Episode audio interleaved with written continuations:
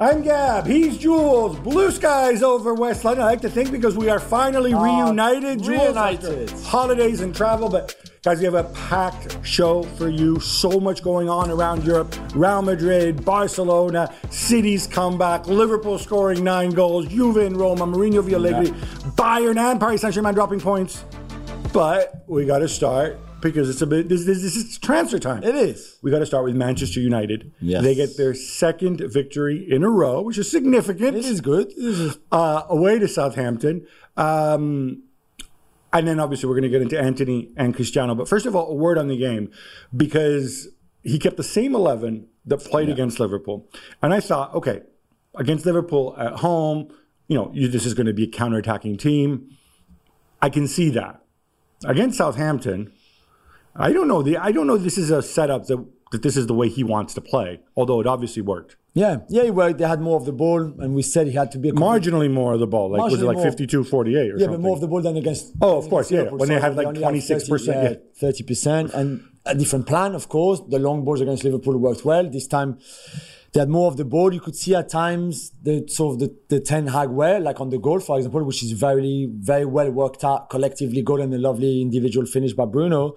There's still a lot of work to be done, I think, in terms of the balance of the team, and especially when they lose the ball, and they will face much better team than Southampton, who let's be honest here, are 14th to 15th and didn't really threat that much. They've kind of gone cheap and cheerful now. They're Yeah. looking for bargains. I think obviously trying to replicate a bit the Brentford model. I just maybe. think it was the perfect game after the Liverpool win to keep to kicking on and, and win again, basically.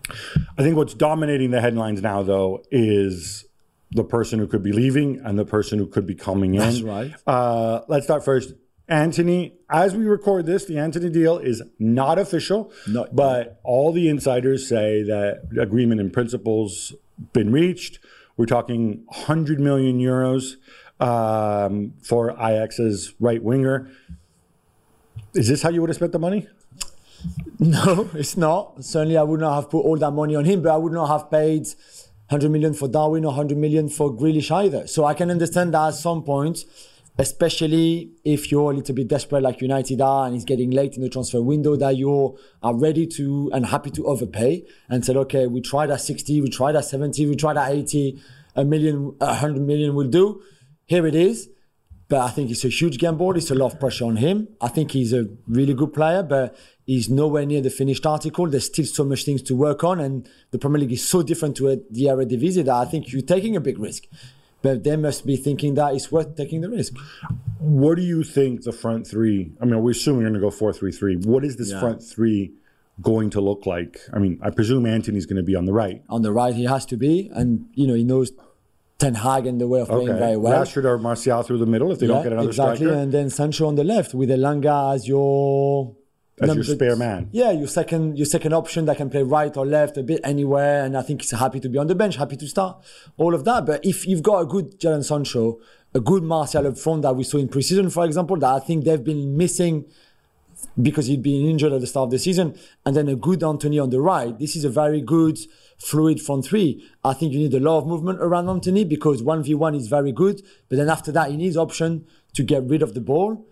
But if you can get him hitting the ground running straight away, that he can be physically good for the Premier League, I think Antony can be he can be a really good signing.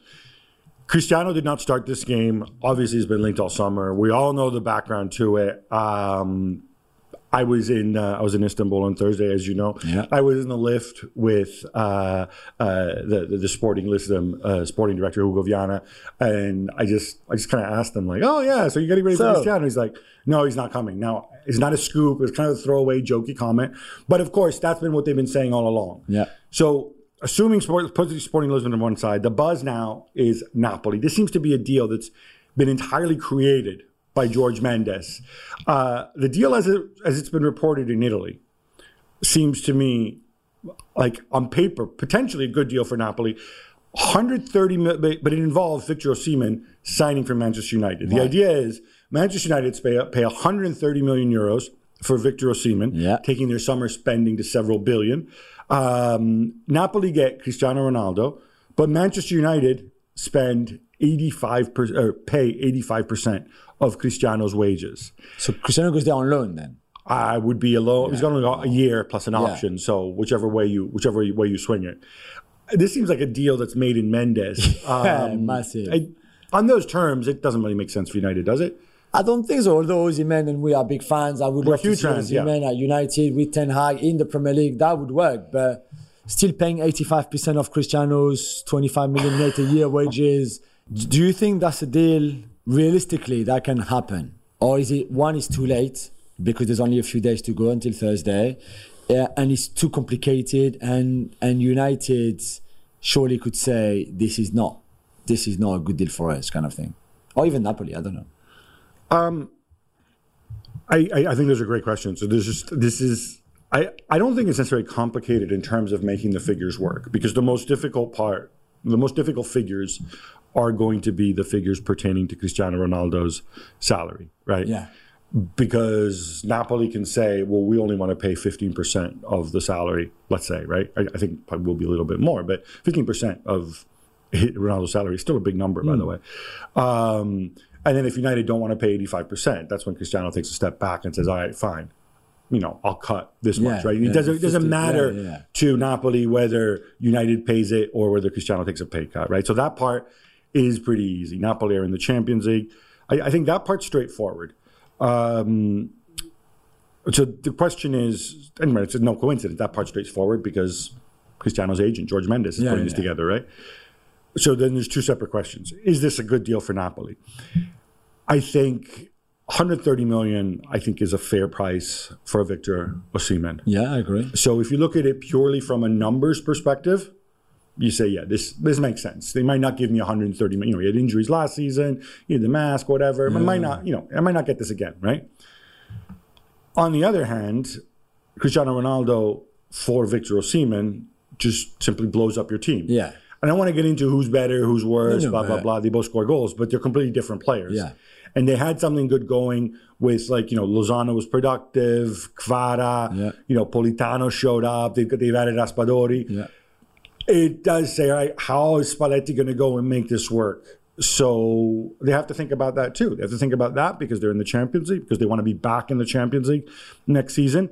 Um, is Cristiano going to necessarily help them do that? Um, people are going to bring up, oh, the return, the image, blah, blah, blah. As we've said before many, many times. Um, Cristiano Ronaldo knows his value. Jorge Mendes knows Cristiano Ronaldo's value. So it's not like when you sign Cristiano, all of a sudden you get all this extra money. You do get a ton more attention and you can monetize that. And it's also nice because either United or Cristiano's pay cut will make up for that salary. Yeah. So f- financially, I think it might well, may well make sense for Napoli. In terms of the playing style on the pitch, I think it makes very little sense, and you got to yeah. put a lot of faith in, in Spalletti. Yeah, I mean, I agree with you. And if I was Spalletti, I'm not sure I would be ready right now to. I mean, I don't know how much he can say yes or no anyway. And De Laurentiis might say like, I don't care what you say, I'm doing the deal. Fair enough. But if you're Spalletti, you need to almost start from scratch again. Then if Cristiano arrives and you think, okay, maybe we have to play two up front. So him and Raspadori, what you do with the winger, suddenly it's all a complete different system, different style, different everything. Yeah, him and Raspadori, by the way, not necessarily natural fit. We've seen in the past, Cristiano, when he's played in the front two, it's been with somebody who's sort of a bigger, stronger, Yeah. uh, mobile type of center forward. From United's perspective, again, I think this is where it makes sense sporting wise. I think Osimhen is a phenomenal striker. Yeah. I think he would settle in quite well in the Premier League. He seems ideally suited in many ways to Ten Hag's game. Completely. Um, where it doesn't make sense, perhaps, is is and of course you move Cristiano out, which we heard from um, Duncan Castles, who is very close to the Mendes camp, and he laid out all the reasons why Cristiano wants to leave or may want to leave Manchester United. So yeah, so you move him out, and you're Ten Hag, you've got more freedom. The problem is the numbers. The numbers. This gets really, really expensive. But and I and we go back to the usual transfer strategy and recruitment policy and why have you not targeted a number nine earlier in the earlier in the summer when uh, like an Osimhen? Well, they did. They targeted Marko Arnautovic. Remember? Yeah, exactly. But if you go, if you had gone for Osimhen on the first of July, for example, and and you know do do things properly as a big club and put the money on the table, Osimhen might be your player now because No. it's you not new that you need a number nine, like a really, really, really good one, especially when Darwin has gone to Liverpool and Haaland has gone to City and Lewandowski has moved to Bayern. You know, and you'll be left behind with still Martial, who I love and he's my boy, and Marcus Rashford, who I'm not even sure is a number nine anyway. And now we're in this position where you're trying to scrap this deal or you've been offered this deal where, yeah, maybe you would take it, but it would cost you like an arm and a leg and a whole body. Yeah.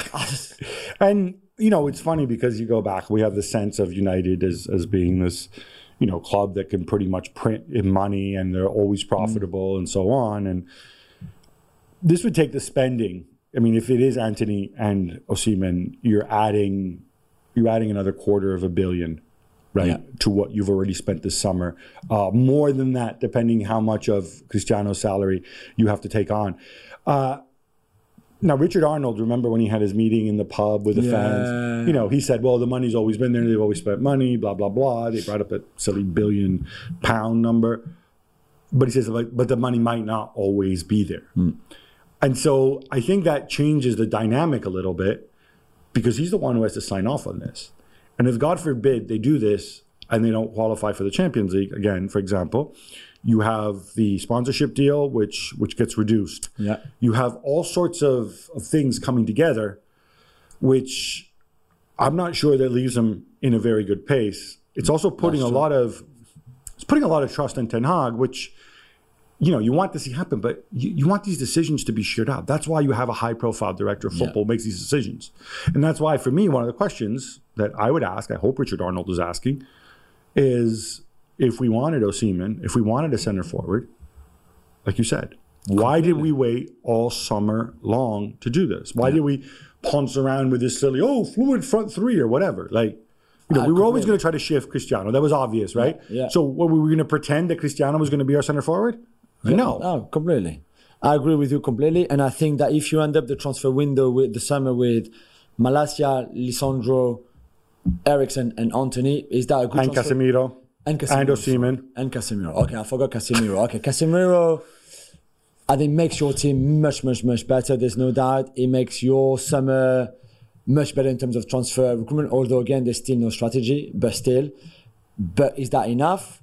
Or could you have easily added maybe a right back and a centre forward or another midfielder? I don't know, something like that.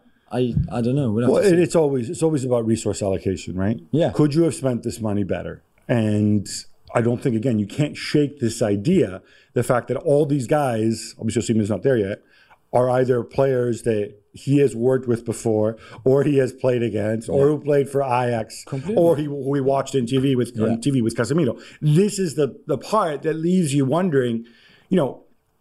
For me, I I don't want to criticize and Fletcher because it's, it's difficult because they have to I can. Okay, but what I'm saying is their job isn't easy, right? They have I to know, but- they have to, as they love to say in this country, back Ten Hag, right?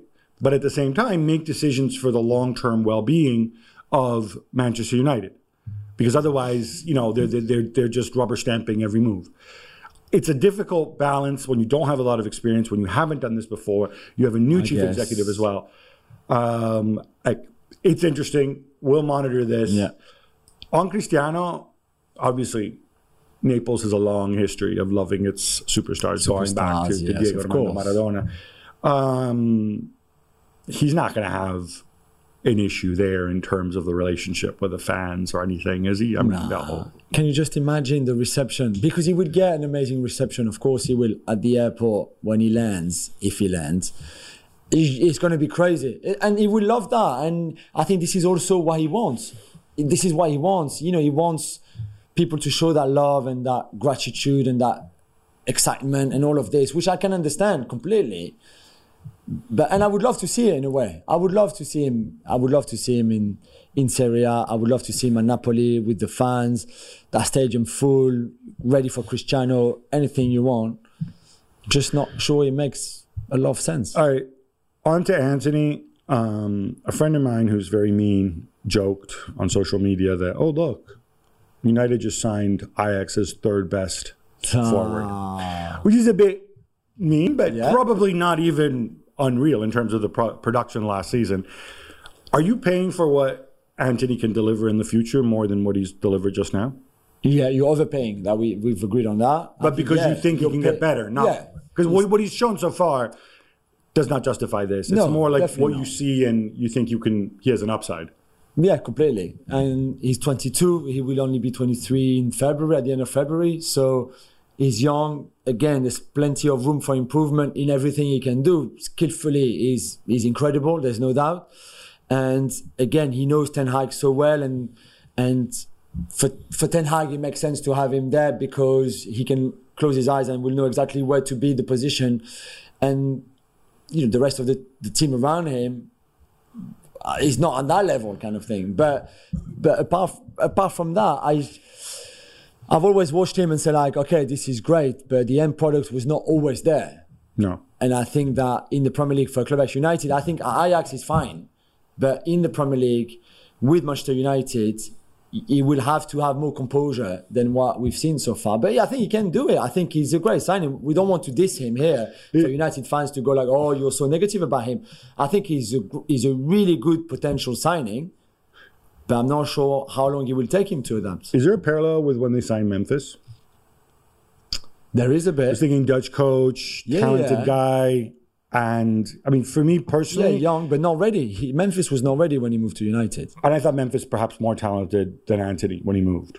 Maybe, but different profile in the Different profile that, you know, of the bling player. bling of Memphis, and I think Antony is a different personality too. So it could work, but it will have to click at some point. It could click very quickly, or it could take a bit of time to click. And again, I think fullbacks in the Premier League or defenders in general, very different than in the Eredivisie.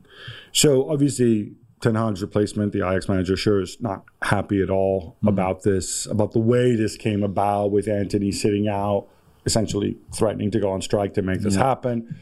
We can all be cynics about this and say, well, that's what you need to do to force through the, the move. Ultimately, Ajax got their got their price. They they, they, they pulled the trigger.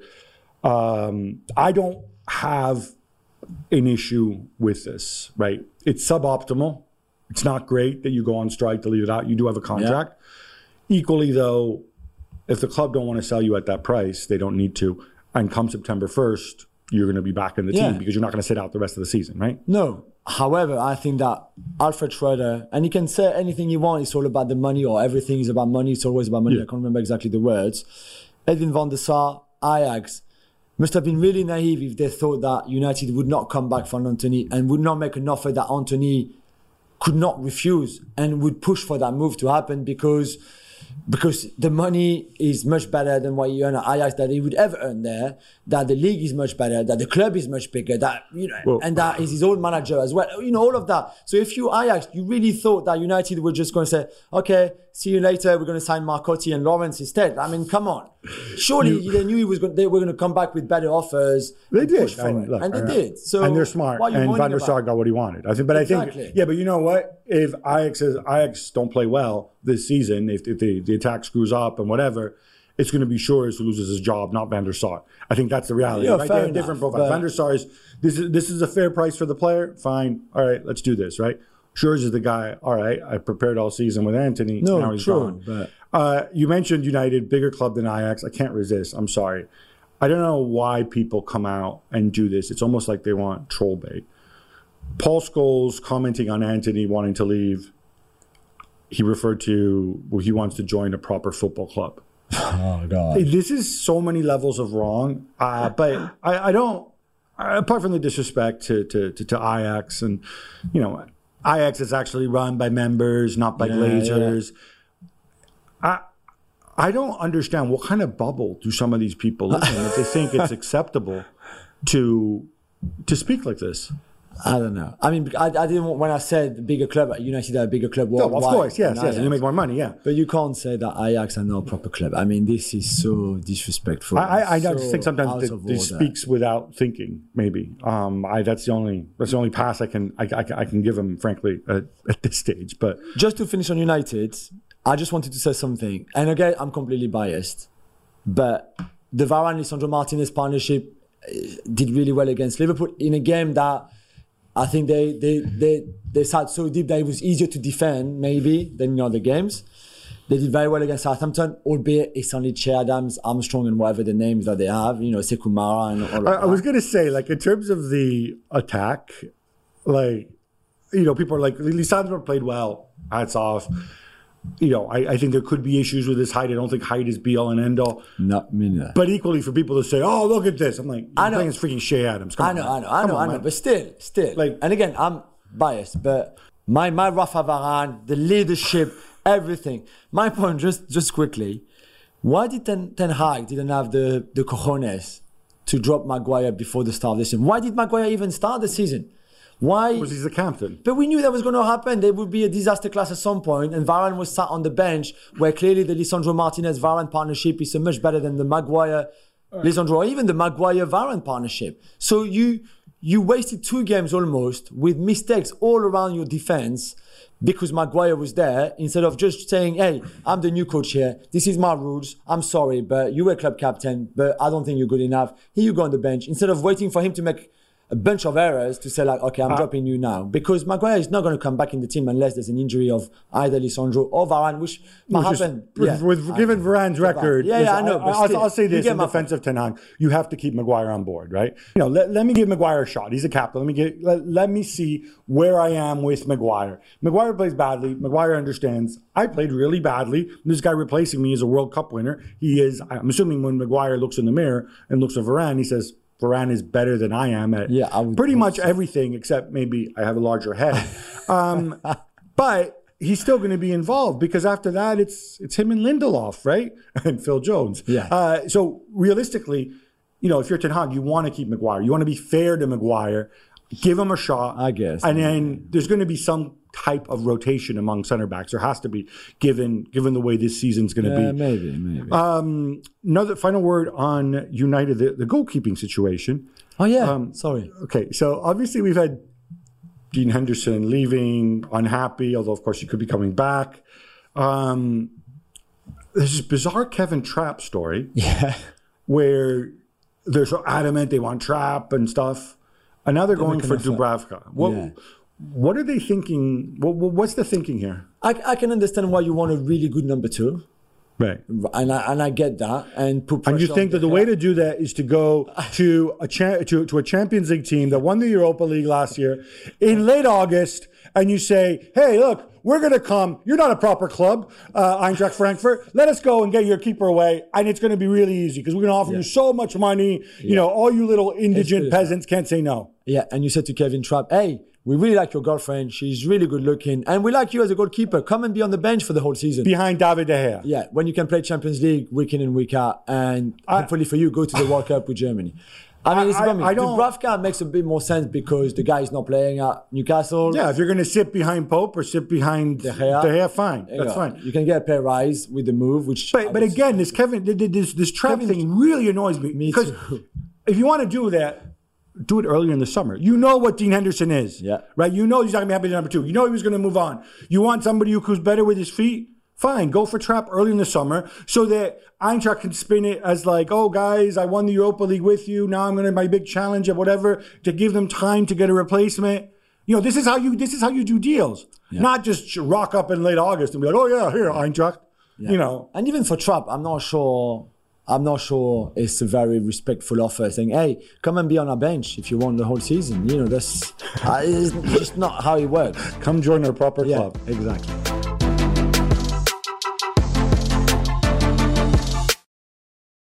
All right, enough United. How about some quick hits instead? Go, Gab. Real Madrid to leave it late against Espanyol, but it's you know who scoring two late goals in a 3 1 win.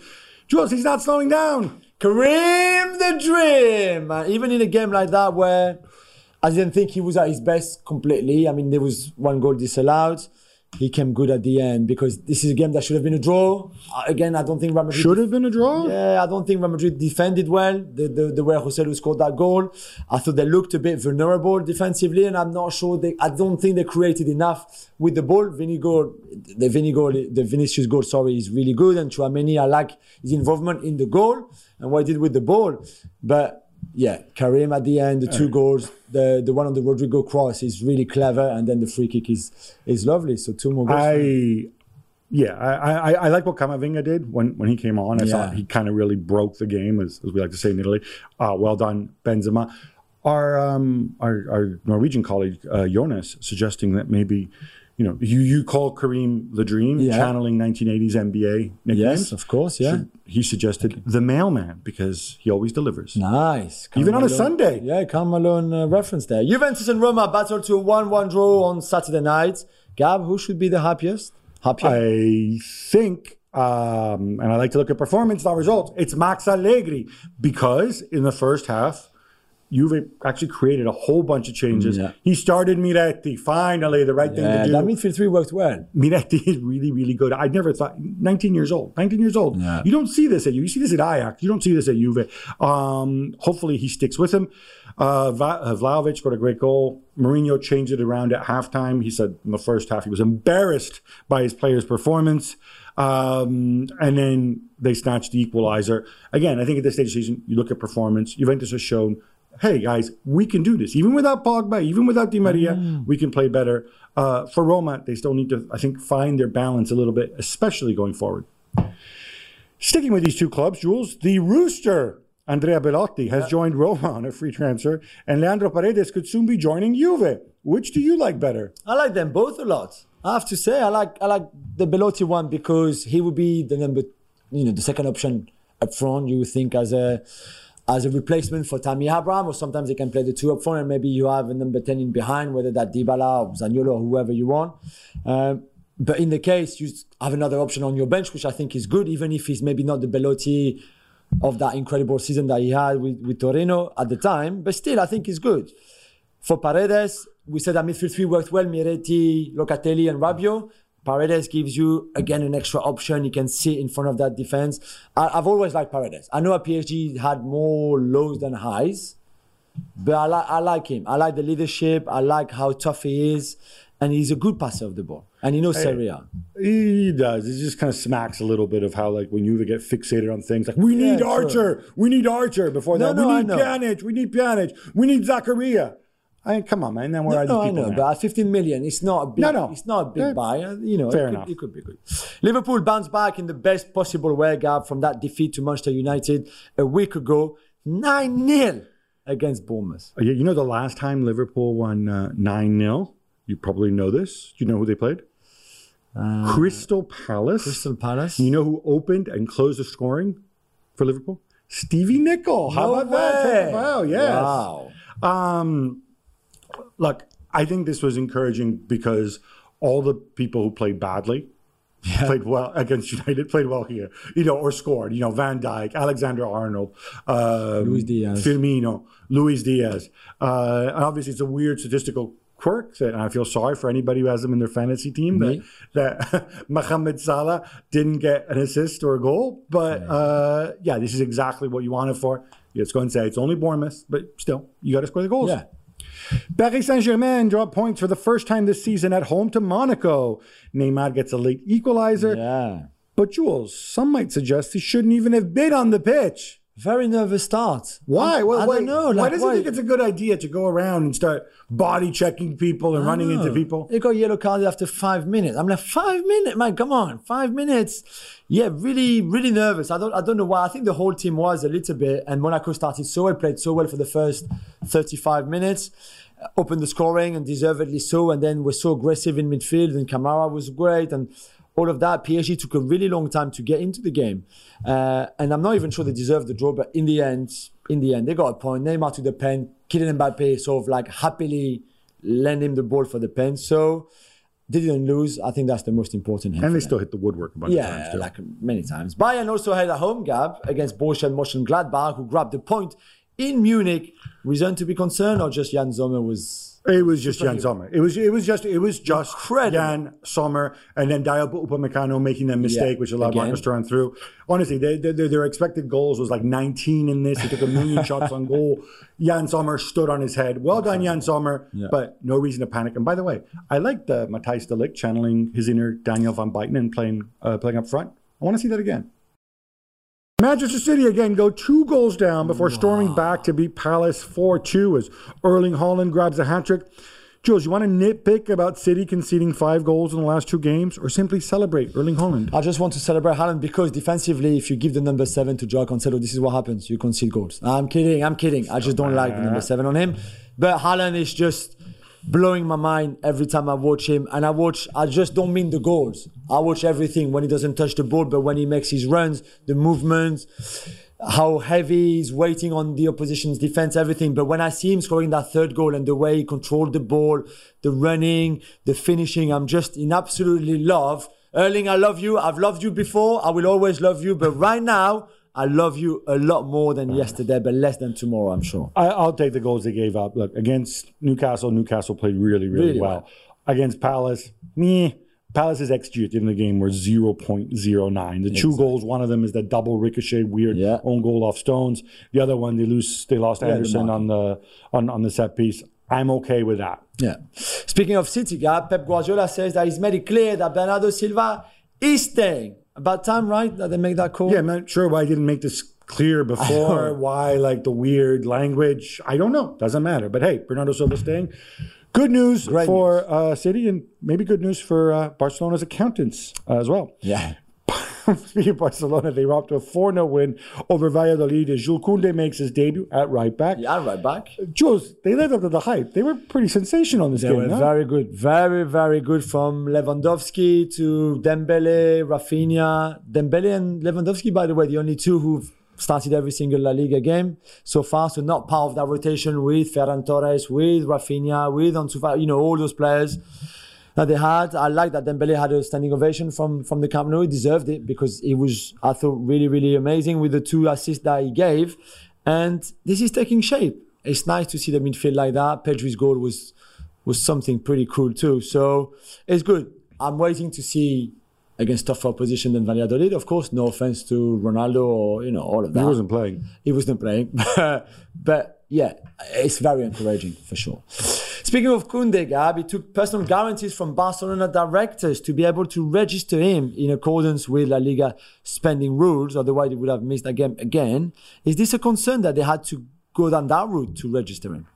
Well, yeah, especially because you know if they don't fulfill the equipment, they, they, they become personally liable. So basically, Yeah. what they're saying is, "Oh, look, we're on the verge of selling somebody or renegotiating a salary. We will be able to meet the the cap requirements, and if we don't." We'll hear some money from me. By the way, it's probably not Joan Laporta. Joan Laporta is not a wealthy man. It's probably one of the other directors who put up most of this money. Um, I think to me it is a concern because if you're negotiating something, now whoever you're negotiating with says, "Oh, look, I can get better terms because I know that you're going to be on the hook for the money. So you have to do this deal with me." I think they will get the deal done, whether it's renegotiation or or maybe shifting Alba, uh, possibly Depay, De Jong. You know, there are people they're going to do. But remember too, they, there's still talk that they're right back short. Not a big, not a, he's not he's not a member of the Sergiño Dest No, fan not. club, from what we can tell. No, definitely. Arsenal remain perfect in the Premier League after 2 1 victory over Fulham. Jules, your thoughts? And some felt they celebrated a little too much at the final whistle. Don't get me started on over celebrating. I don't understand it. You win a game at the last minute. You knew it was going to be a tough game. You haven't played well, and you still win. You go. You celebrate. What's wrong with celebrating? It's, it's at home with your crowd in a great atmosphere. You Who was it? Who criticized them for celebrating? Uh, was it a guy who used to work on British television and got, got sacked or something like that? Yeah, I think so, yeah. Yeah, yeah. Uh, with hairy hands. Yes, that's him. Hey, I, I, th- I thought they showed character, they showed Exactly. resilience. Um, they, they weren't necessarily great, but they were tough. A year ago, again, they lose this game. Definitely. Tottenham are two points back after the 2 0 win away to Nottingham Forest gap. This game ended up being tight, maybe tighter than we thought. It felt like a tight game. Um, but then you look at it, and Forest took a ton of shots. Yeah, but only one Most- target was yeah, yeah, most of them not, you know, except for the the, the, the Yates header, Yeah. not so much threatening. Spurs could have won 3 0 if um, Harry Kane had scored his penalty, which would have been which would have made it a hat trick. Son didn't play well Again. Um, again. Yeah. So if you can, you know, limit the opposition chances, you know, nearly score three goals, should have had three goals, despite your two best players, Son and Kane, not having a great game. You're, you're, take you're, you're, you're sitting yeah, pretty. Exactly. Speaking of Spurs, Richarlison was wiped out by Brennan Johnson after some showboating, juggling. Jules, we've had this before with Neymar. Yeah. Before that, years ago, we used to have it with Kerlon, Foquinha. Nani as well. What's your take on the players' code? Just don't do it. I mean, one, I'll say that to Richarlison. His showboating was rubbish. It was ugly. It looked like he could not even do keepy herpes. it was that bad. At least if you do it, do something a bit fancy that we've never seen before, like uh, Kerlon, Neymar did. like or like even you know Cristiano in the old days. Don't give me those crappy keepy herpes that you don't even look comfortable doing. I just, I, yeah, it's August. He's doing it that now when they've just won away a four. Like, oh, it's just, it's not for me. I'm sorry. I got to say, that happens, though.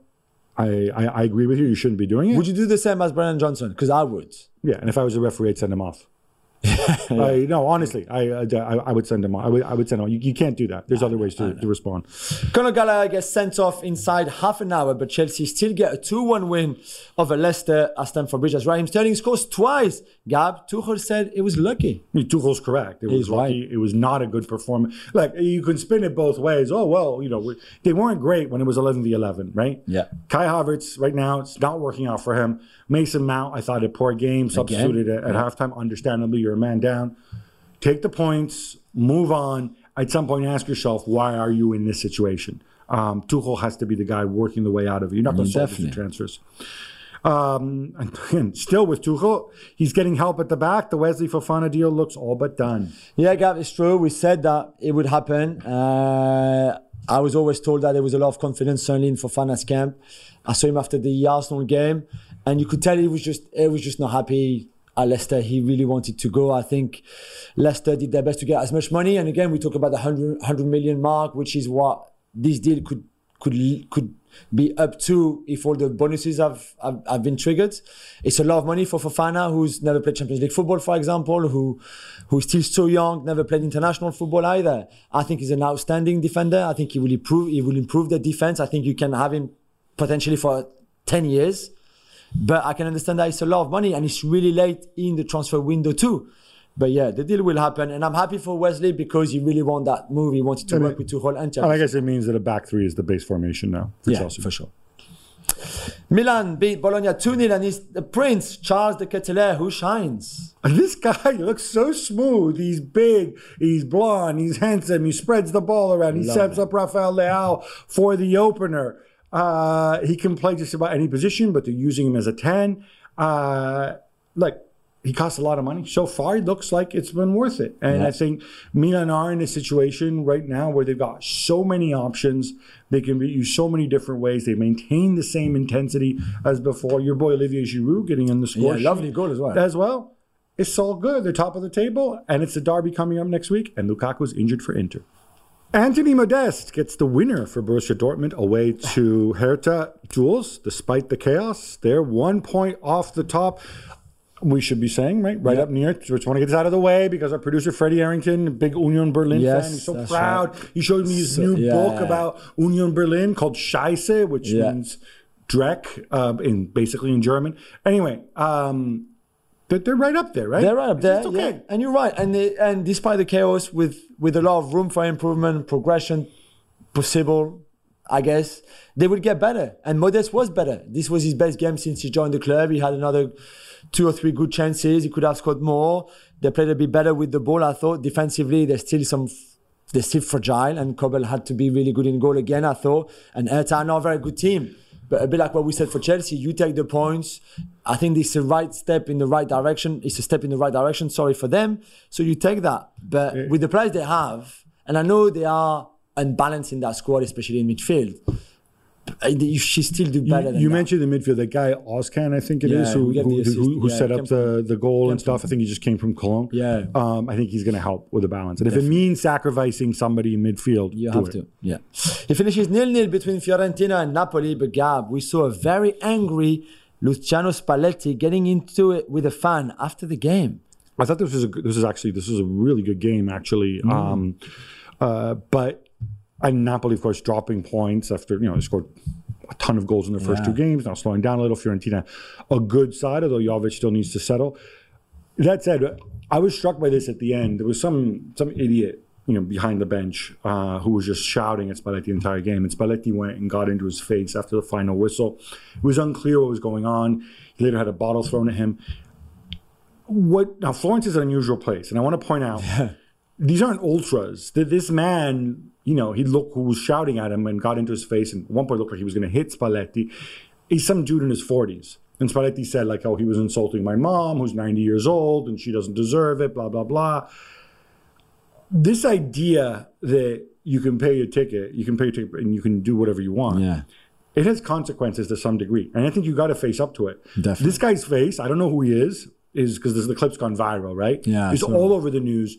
I'm sure that this guy has maybe he has a mom himself. Yeah. Uh, maybe he's got kids. Maybe he has an employer.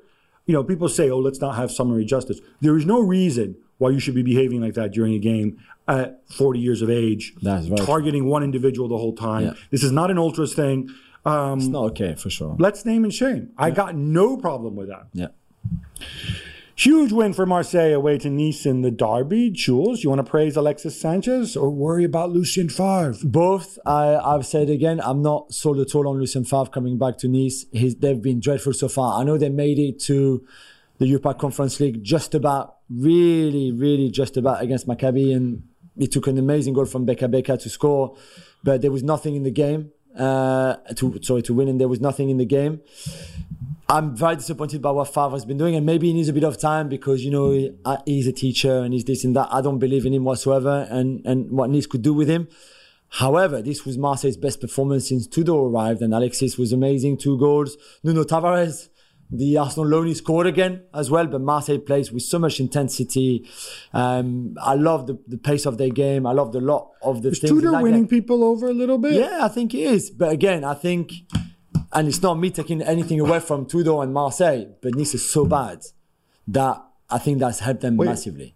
So did United kind of dodge a bullet with the Nice owner? I'm blanking on his name now. Sir Jim Ratcliffe? Sir No, because I think he's still waiting to hear from them, by the Oh, way. yeah, yeah, Just as a minority, you know, shareholder. So we'll see what happens. but I would have never bought Favre back in. I'm making that clear. I hope for them that things get better, but it's not my cup of tea. Uh, Oh, a word on Tudor. Uh, obviously, he people got he got into it with the fans. He got into it with players. People Yeah. didn't like him. He brought in Mauro Camoranesi. Somebody told me the whole story as his assistant For a week. Um, Yeah, and then Mauro Camoranesi. Then they nearly get into a fist fight. Yeah, and Tudor, by the way, is about twice the size of Camoranesi. But Camoranesi has that Argentine garra. Exactly. It's um pretty wild stuff, man. It is. Valencia hosts Atletico Madrid on, on Monday night in a few hours, but Gab helped appears to be on its way in the form of Edinson Cavani. How much does he move the needle for Rino Gattuso? If he's fit, if he's happy, scored goals for Uruguay in World Cup qualifying, I think he's thinking about the World Cup as well. Um, but they already have a big Uruguayan striker who's prolific in Maxi. Yeah. Uh, and they have the wonderfully named and very handsome Hugo Duro Yeah. as well. Um, I would have thought they would have had other priorities, but Cavani's not going to hurt. He's a good pro. If he stays fit, he'll chip in, right? I agree. I agree. Meanwhile, Jules, a nightmare start for Sevilla as they lose to Almeria 2 1. Plenty going wrong for Julen Lopetegui. I mean, I thought they were terrible in that game. The way they defended on both goals, and we've seen. You'd Almeria almost think they sold both their center backs. Yeah, I know, I know, but you've replaced them. And we, when we did a, a video with with Rodri Faez after the Champions League draw, and we mentioned Sevilla, and we said that Monchi, that we wanted to blame Monchi, and he was he was he blamed Lopetegui more. I blame them both. I think Lopetegui has made some mm-hmm. bad decisions so far this season, but Monchi has let him down by recruiting Marcao and Tanguy Kouassi, who I think would be very good, but to replace Koundé and Diego Carlos, I mean, like, come on. Come on, man. But they're bad defensively, they're bad offensively, despite opening the scoring with Oliver. Great header. But that was a goal like it was a cross for no one really that Oliver managed to Wait. go with the header. so. Wait, you, you don't think Julian personally went and picked out Tanguy uh, Kouassi? You know, you don't. And think, Marcao at Galatasaray, no, I, I don't think so. well, Marcao, I'm assuming there's some sort of agent like yeah, there, but I would think so too. But you know, Bayer Leverkusen and our boy Geraldo Rico Suave win the first game of the season finally away at Mainz, and it appears that Callum Hudson Odoi, as we mentioned on on the last pod, the last show, sorry, is on his way too. Gab, is that a good deal? I think it's a great deal for Hudson Odoi because obviously he's on the you know on the naughty step or Yeah. the, the forgotten step, Forgotten um, at uh, at Chelsea. Um, for Leverkusen, you have another you have another pacey, attack-minded w- winger, and you know, with the pieces around him, you can do something if you start playing better. Um, I, I It's the point. Yeah, you can't play all those attacking wingers and all attacking players, though. You need those people to defend and play well in midfield because they were a bit lucky in that game against Mainz as well. Uh, no question about that. But ultimately, though, he's another body in the mix, Sure. and he's you know obviously he's not going to be their best winger, but he could be their second best winger, right after Diaby. So you know, and he's had a weird. Germans for some reason have a thing for Hudson Odoi. Remember when Yeah, he was no. so strongly linked to Bayern Munich a few yeah, years ago? were. Yeah. So sure. I, I I think it's good. I want to see the guy Ah, yeah, relaunch his too, career. Me too. Me too. West Ham win away to Aston Villa thanks to a deflected Pablo Fornals goal. Uh, Jules, the screws are turning on Stevie G. Yeah, I thought that was a, I thought that was a poor game. Uh, even if Villa played better in the first half than West Ham, and then Moyes changed at halftime, but Stevie didn't do a halftime anything, and certainly not even through the second half, or I or, I mean until later. I, I don't know. I'm I'm skeptical about. I don't know what Steven Gerrard is trying to do here. I thought we saw good things last season, but this season is is very very average. Not that I think that West Ham are much better, because I still don't think that David Moyes can change the way this team play, and I don't think this is going to work anymore. So we'll have to see. And speaking of West Ham, Gab, Amazon delivered a new packet. Not just Love the new packet, the packet. The Lucas Paqueta on his way Oh. over. Um, Unless you watch that game on Sunday and doesn't want to come like, in. no, no, I want to go back. Um, like, you know my thoughts on Paqueta. I know he did well. I know he has his moments. I wouldn't have thought the Premier League is the place for him unless you have a team that's kind of built around him. Yeah.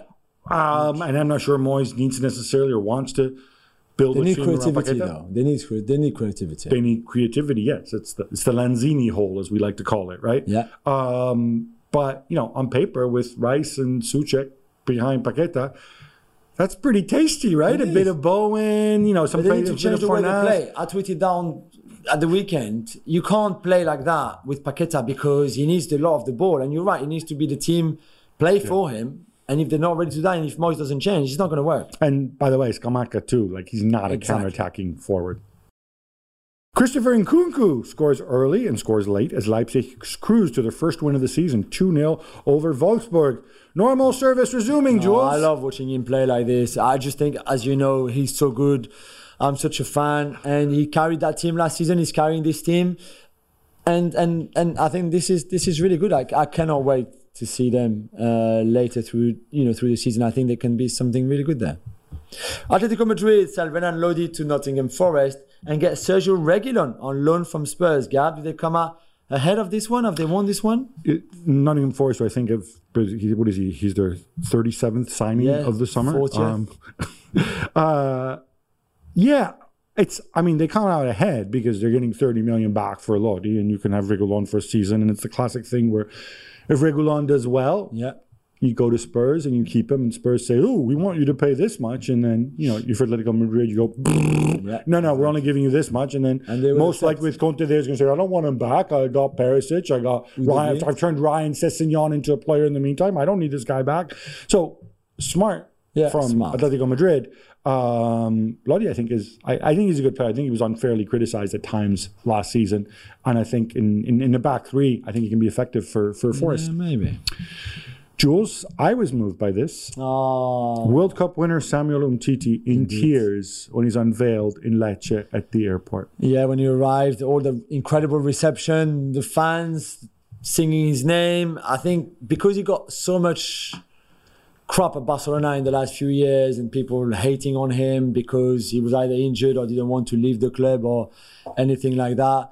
For him to see a bit of love and and to finally think that he would be able to play football, I think it was really good and I was I was moved as well, like you. I think this is a lovely, lovely scene. He, he took that crazy contract extension. So basically, like, was it like the one year, two years he had Yeah. left are now spread out forever, but it's going to be a much smaller number. If he plays well for Lecce, again, maybe it's it can become a permanent move Yeah. there somewhere else if he proves his, his fitness. you do feel bad because he's been very unlucky. Yeah, but I like the way that he, you know, he took that that call and that chance to go to Lecce, promoted Italian Serie A is not going to be easy for him. But let's hope that he has a good season. We really want to see that. Milan continue to pick up young talent. Malik Thiaw should be confirmed very soon from Schalke, and Aster Vranckx is on his way from Wolfsburg as well. Yeah, I have to. Smart signing, smart signings. I have to confess. Uh, I think I, have seen Malik Thiaw once with the German under 21s. Vranckx, I saw a little bit. One's 19 in a defensive midfield. The other one's another center backs. Their numbers look good. Schalke, obviously, in the second flight last year. Um, I, I put this in because I'm highlighting this is Milan's MO now. policy, yeah. This is this is their policy. This is what they do. You know, obviously Ibra and Giroud aside, it is young players. And you know what? It hasn't been that hard to sell the fans on it if you win. You yeah. know, there was a while at first like, oh, what are we going to do with Kalulu? No, we don't want Kalulu. Yeah. We need, you know, give Romagnoli a new deal, blah, blah, blah, go and sign this guy. No, no, no. If you have people who know what they're doing, you know, even if you have as many misses as you have hits, you will come out ahead if you invest in proven young talent. Milan yeah. have some money to spend, so it's not like they're getting these guys on freeze. It's not like they're unearthing gems. They're taking advantage of situations with, you know, contracts where maybe have one or two years left, and they're giving them a big spotlight. I, as a business plan, this works great. Yeah, I agree. Ander Herrera returns home to Athletic Bilbao. Jules, we love these homecomings, and there's no scary Bois de Boulogne in Bilbao, so it should be okay, yeah? It should be okay. Um, PSG wanted to get rid of him, uh, and they did. They found a way somehow with that loan with an option to buy. I mean, I, not that he was a bad player. It was just not good enough, I think, for what they wanted to do now and even in the past. So good luck to him going back home. I hope it works out well for him. And you're right, no but belongs, so it won't get his wallet stolen again. By people getting into his car yeah. with no for no yeah, reason. Exactly, yeah. yeah. Things I didn't expect to be saying, uh, but Harry Winks is close to joining Sampdoria on loan. I've got just one question for you. Why? Why? It's also Sampdoria are pretty terrible. The draw with Juve notwithstanding. I'm assuming he's going to see a lot of look. He's going to experience something different. He's going to see a lot of the ball. I, within the context of Samp, he's not going to be a terrible player. In fact, he's going to be a good player, and I think he'll grow professionally. Um, yeah. I have no issue with it. And from Spurs, you know, I like I I we know in the past we've always said like, oh, English players, you know, they don't go abroad. They're so close-minded. they'd rather sit on the bench. This guy's going abroad. Yeah, that's good. That's good for him. Yeah. Harry Winks played for England. And it Did wasn't he? that long ago. Yeah, really. Or was it an England squad? He was in, yeah, no, he no, I was kidding you. He was. Remember, remember your boy Poch used to call him oh, the oh, little Iniesta, no, which was no, weird please, too. Because no, this is hurting my ears. also, this is hurting my ears. No, no, I, I can't let Poch. I, I love Poch, but I can't get away with when he called him the little Iniesta when Winks is like four inches taller than Iniesta. It's hurting my ears. Oh, but. Paris Saint Germain's transfer window not done. Fabian Ruiz right. reportedly on his way but Keylor Navas staying put. Are you surprised, Jules? Not by uh, Fabian Ruiz's arrival because it was in the making. It's just taken a long time, I think, than the club expected, and the negotiations were quite tough, considering he only has one year left on his contract at Napoli.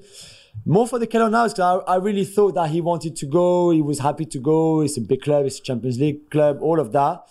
He got that injury, and maybe that kind of put Napoli off a little bit uh, in in the last two weeks. I, I don't know exactly yet the the inside story of why he might stay or why right now he's looking more like he would be staying because we talked about earlier United and having two really good keeper. I think Navas is too good to be on the bench for the whole season, and Donnarumma is the number one nine. That's not going to change uh, apart from an injury.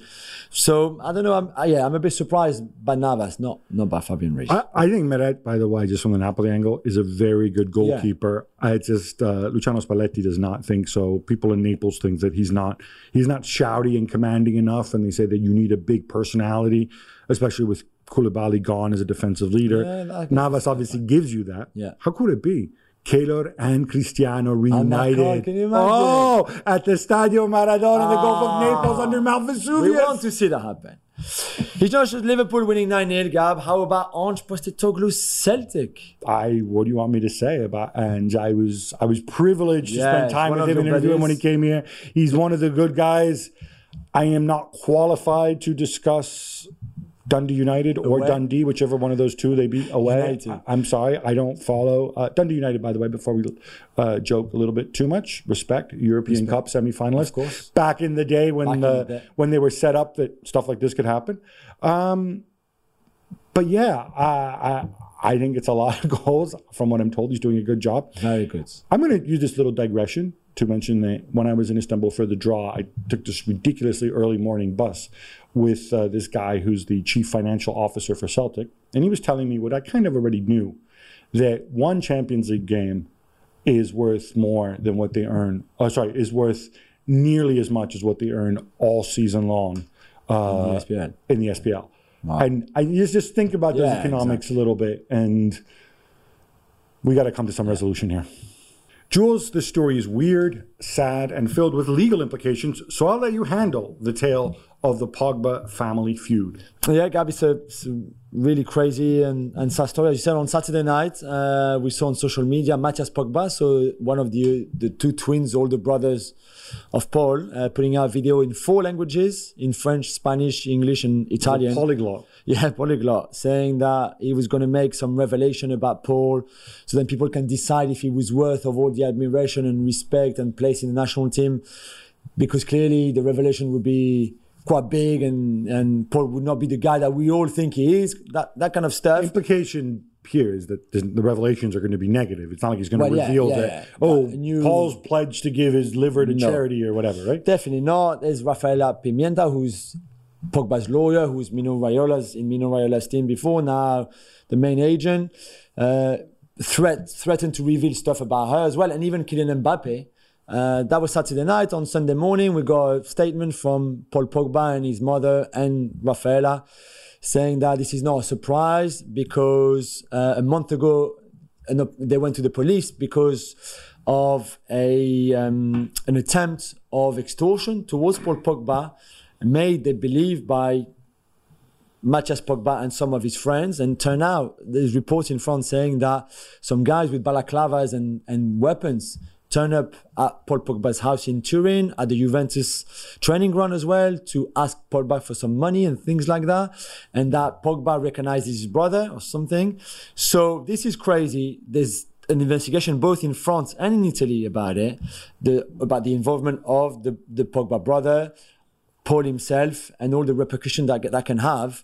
And and I guess the police will have to do their job now. But it's really, really He sad needs this like he needs a hole in the head of this, and it's I, it's because crazy. I thought they were. I mean, at, They were the really Euros close. stuff, I saw them close. together in March. And and the other brother, Florentin, we don't quite know where he is in this, right? No, because he's not part of the Paul Pogba statement and clearly was not involved by his twin brother Matthias in the first video. Right. So he's been quiet. We don't know where he, which side of the Pogba exactly, family is on. exactly. So much for the post-COVID effect, Gab. Premier League spending is approaching two billion dollars this transfer window, and we still have a few days left. Yeah, and even more significant, the net spend. I looked at the numbers a couple days ago. Obviously, we'll have final numbers once everything closes. Yeah. But the net spend in the Premier League was over a billion euros, so you know, around about 1.1 uh, billion dollars. The net spend combined, combined Oh, in Liga, La Liga, Serie A, and um, uh, and and the Bundesliga was something like 150 million. I mean, It's crazy. the the imbalance here is just is just it's just striking and i think it's a function of of the just the, what a commercial juggernaut Yeah. the premier league is relative to others and i think also maybe some clubs willingness to spend and risk and roll the the dice is a little bit higher right now Yeah, in england jules that brings us to an end Already? Oh my but you know what? We had so much fun. Back together again. We're going to be back on Thursday. We've got midweek football, of course, in the yes. Premier League, in Serie A. Uh, we've got cup football in Germany. Der Pokal. Yeah. Yeah, toll, transfer window closing in pretty much. And the transfer window, of course, coming to coming coming to an end, though. No, they, will still be open when we do the show, which will yeah, it fun, but but still. another few hours. Until then, love the game, love your neighbor, love yourself.